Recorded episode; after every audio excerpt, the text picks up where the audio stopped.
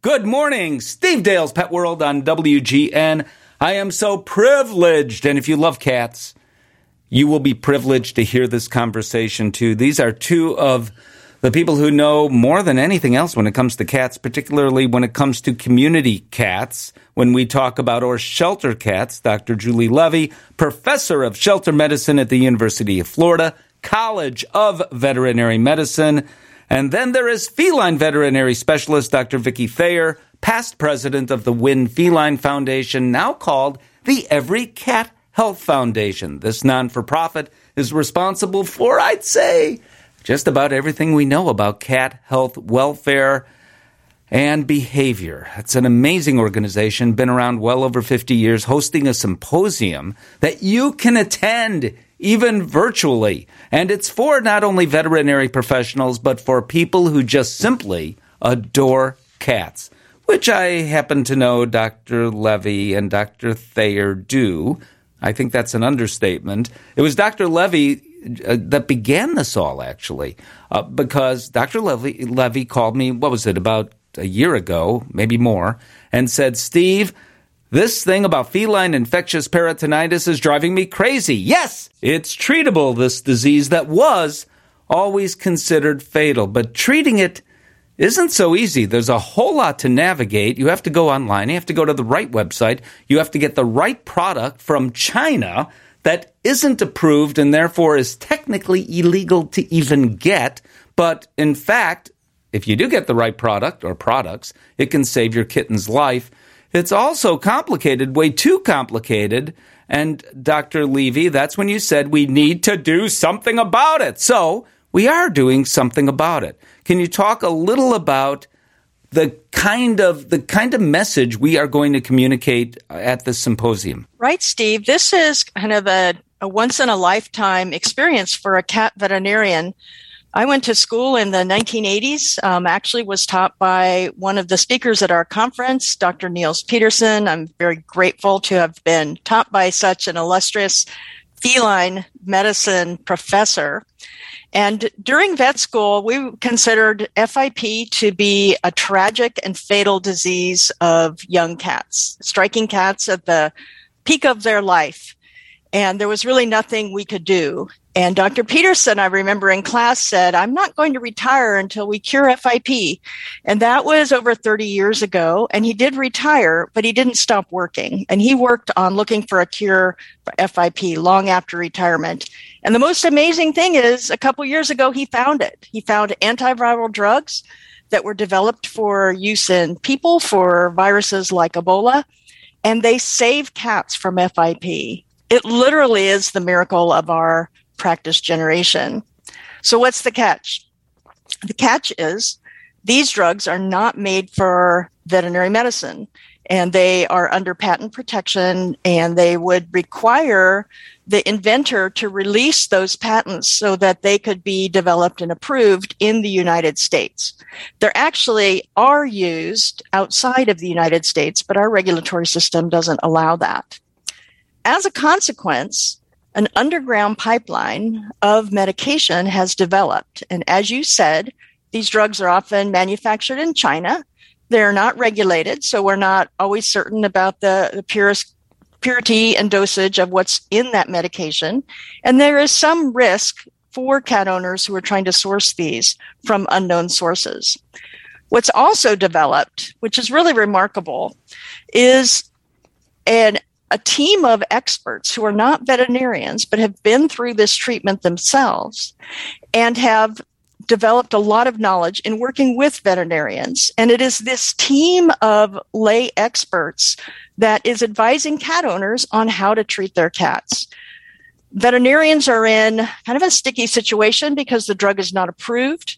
So uh, we advise veterinarians not to prescribe the drug or to stock it in house and distribute it, but instead to refer cat owners who are desperate to save their kittens to these experts who can give advice online and tell them how to get their hands on this life saving medication. Well, well stated, uh, and and well explained because it is complicated to follow that bouncing ball, Doctor Thayer. I want to back up we go back a step or two or three and explain, first of all, for people who may not know what feline infectious peritonitis or FIP is.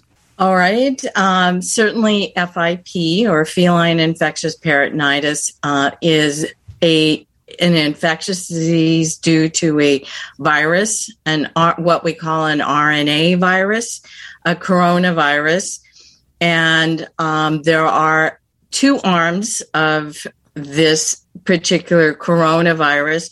There's a more, um, I would say, less disease inducing type uh, form that's called feline enteric coronavirus. And then the uh, another arm that's called kind of considered more the evil twin of the two, the FIP virus.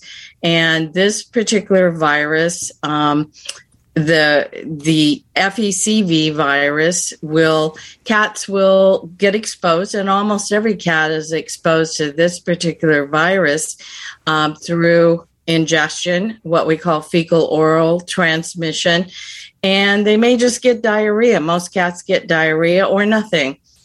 But in some cats, that a certain uh, means of mutations occur where the virus changes what's called tropism or affinity for certain cells, and it be, leaves the intestinal tract, travels around the the in through the bloodstream uh, through monocytes, and will locate in different organs. And that virus attracts a, a, an, an immune response.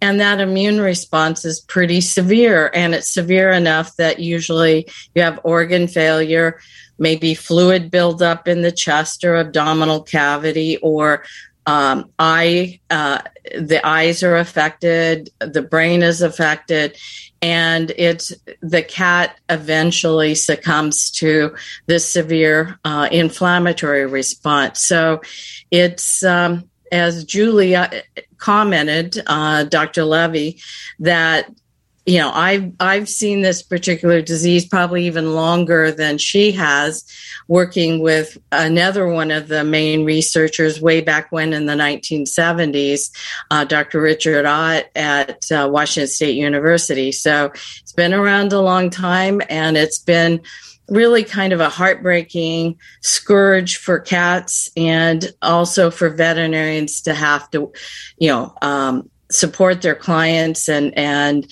you know treat try and treat patients that unfortunately um, they're dealing with had dealt with a uh, fatal disease.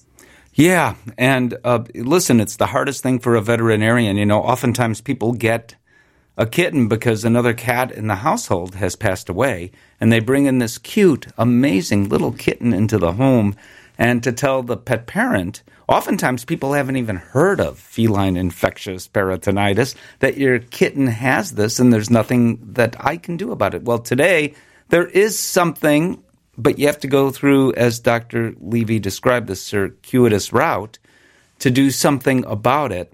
You know, uh, at the Winn Feline Foundation Symposia in 2019 in November, it all changed because from going from fatal to treatable. That's the term now. FIP, because of the funding of this nonprofit, is now considered treatable.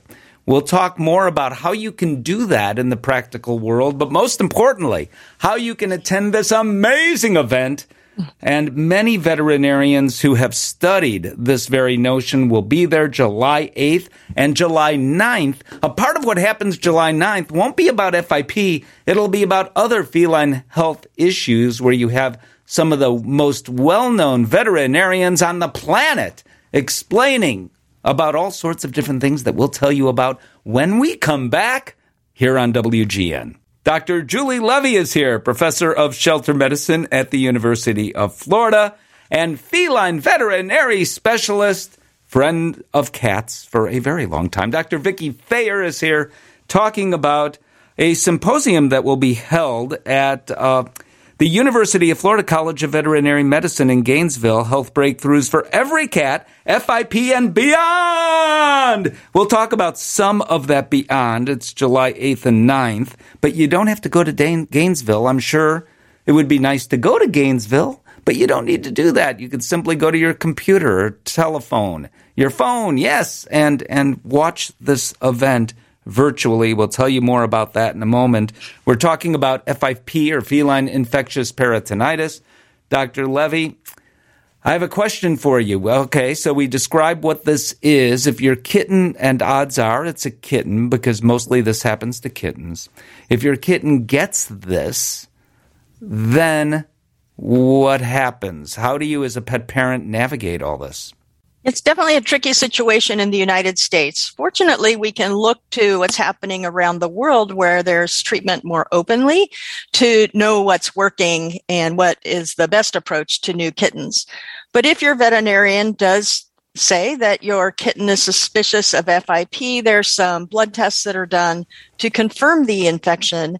And then there is a partnership with a team of people called the FIP Warriors.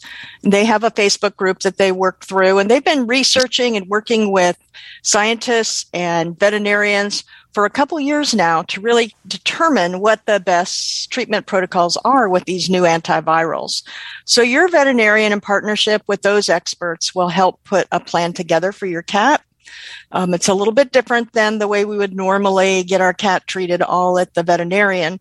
But this conference has a full half day that will be dedicated to exactly that. What's the process for diagnosing FIP, for coming up with a team of experts to help your cat, to put hands on medication that will help and how to monitor over time. And it's just been such a, a wonderful time to watch this what we considered fatal disease turn around into something that is completely treatable. Yes, well stated. And uh, to learn more about it, it's everycat.org. Yeah, simply type into your computer, everycat.org, and you can register for this event. Uh, this is open to veterinary professionals who can get continuing education credits for it. Yes, it'll be that good. But in addition, if you're a cat fancier or breeder, if you just love cats, you are more than welcome to attend. It's not expensive to do so, and the money goes to support cat health studies anyway. Uh, that's the first day of the event, what we're talking about regarding FIP. And both of you are going to lead panel discussions and speak. You are among the speakers who include some of the most noted researchers on the planet. You mentioned Dr. Niels Pedersen, who's been following this his entire career. He identified the disease, the first one to do it, but also has been working on this and what treatments we have. I would say he's greatly responsible for all of that. Now, July 9th is a completely different story because we're talking about, or at this event, experts will talk about a wide variety of topics. Included in that wide variety are what you do. We hope we all don't get cats with FIP. We all hope that our cats live to a ripe old age of 42 or something like that. But that isn't likely to happen. An end of life, ultimately, Dr. Thayer, does happen. This will be one of the topics. Yes, we're we're going to be just uh, one of the topics is going to be covered by Dr. Sheilah Robertson, who is amazing and awesome uh, on this issue, and and she's going to be presenting about hospice and end of life care um, for uh, our wonderful cat companions that as they uh, exit their their time with us. And there's so much that's been developed and uh, in regards to hospice and trying to make the end of life um, experience for the the cat parent and and their cat companion to have a, a good bond, a good um, you know end of life, and that's you know looking at uh, pain management, uh, you know, trying to support the client, how to support the patient in the best method. And much like what we see with um, in the human field, and again, it's it's really as you know, in some ways, a deep, sad topic, but I think it's something that um, you know, as it's being um, promoted for, and encouraged as far as a human animal bond situation is is something that is is necessary. And so dr robertson is going to cover all the steps um, of uh, you know what she sees uh, and in hospice and end of life and right right well how to do this right and that's a, certainly an important we only have like a minute left here sorry uh, but that's okay very quickly tell me about the dc cat count dr levy yeah, this is a, a, fascinating. One of the areas I work on is humane community cat management. We know there's tens of millions of free roaming, unowned cats in the United States. And we have concerns about their welfare, their impact on public health and on the environment. And we work very hard to control their numbers, usually through projects like Trap Neuter Return and adoption of young kittens. But we're really hampered by a lack of knowledge about how many cats are really there and how can we count them and how do we know if our programs are actually beneficial. So some scientists decided to study uh, how to count cats and they put together a project to count every cat in Washington DC as a pilot city, including pet cats, shelter cats, and these free roaming cats. They used uh, cameras. They did line tr- trines, transects by walking. And they came up with a model that anybody can use and translate to their community. They have a great website with all of those tools. And so the scientists that did that work are going to be with us in Gainesville to present their study and talk about how other communities can use the work they built. And other topics include uh, GI parasite PCRs um, and looking at parasites that might impact your cat or kitten. And also something that we need to talk about. My gosh, I am so excited about this. Finally, a medication specifically for cats.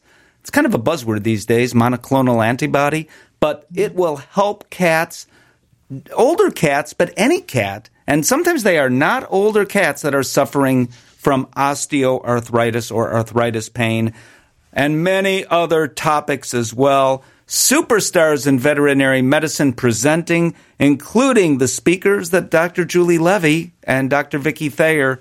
Thank you so much. Everycat.org, July 7th and 8th in Gainesville, Florida. If you live nearby, sure, drive by, register, come and see this event in person. But if not, you can do so online. Everycat.org. Thank you, guys. Thank you, Steve. Thank you. So people who don't have a dog may not understand, but increasingly people aren't only sharing their bedroom with the family pup, they welcome the dog in their bed. According to the American Pet Products Association, nearly half of all dog parents, half of you with a dog, share your bed with a dog. Another poll suggests, and we've talked about this before on this show, about 25% of dog owners say they prefer snoozing with their dog compared to their significant other. But that's their dog, not some stranger's dog. One day, imagine this happening. Julie Johnson in OK, Tennessee, woke up, turned around to see her husband Jimmy. There was a stranger with four legs between them. A brown dog was sleeping right there. The Johnsons do have three dogs. This was not one of their dogs. Can you imagine that? There's no doggy door in the house. It remains a mystery as to how this strange dog made his way into the home, then stealthily up the stairs into the bedroom without their other dogs even warning about the canine interloper.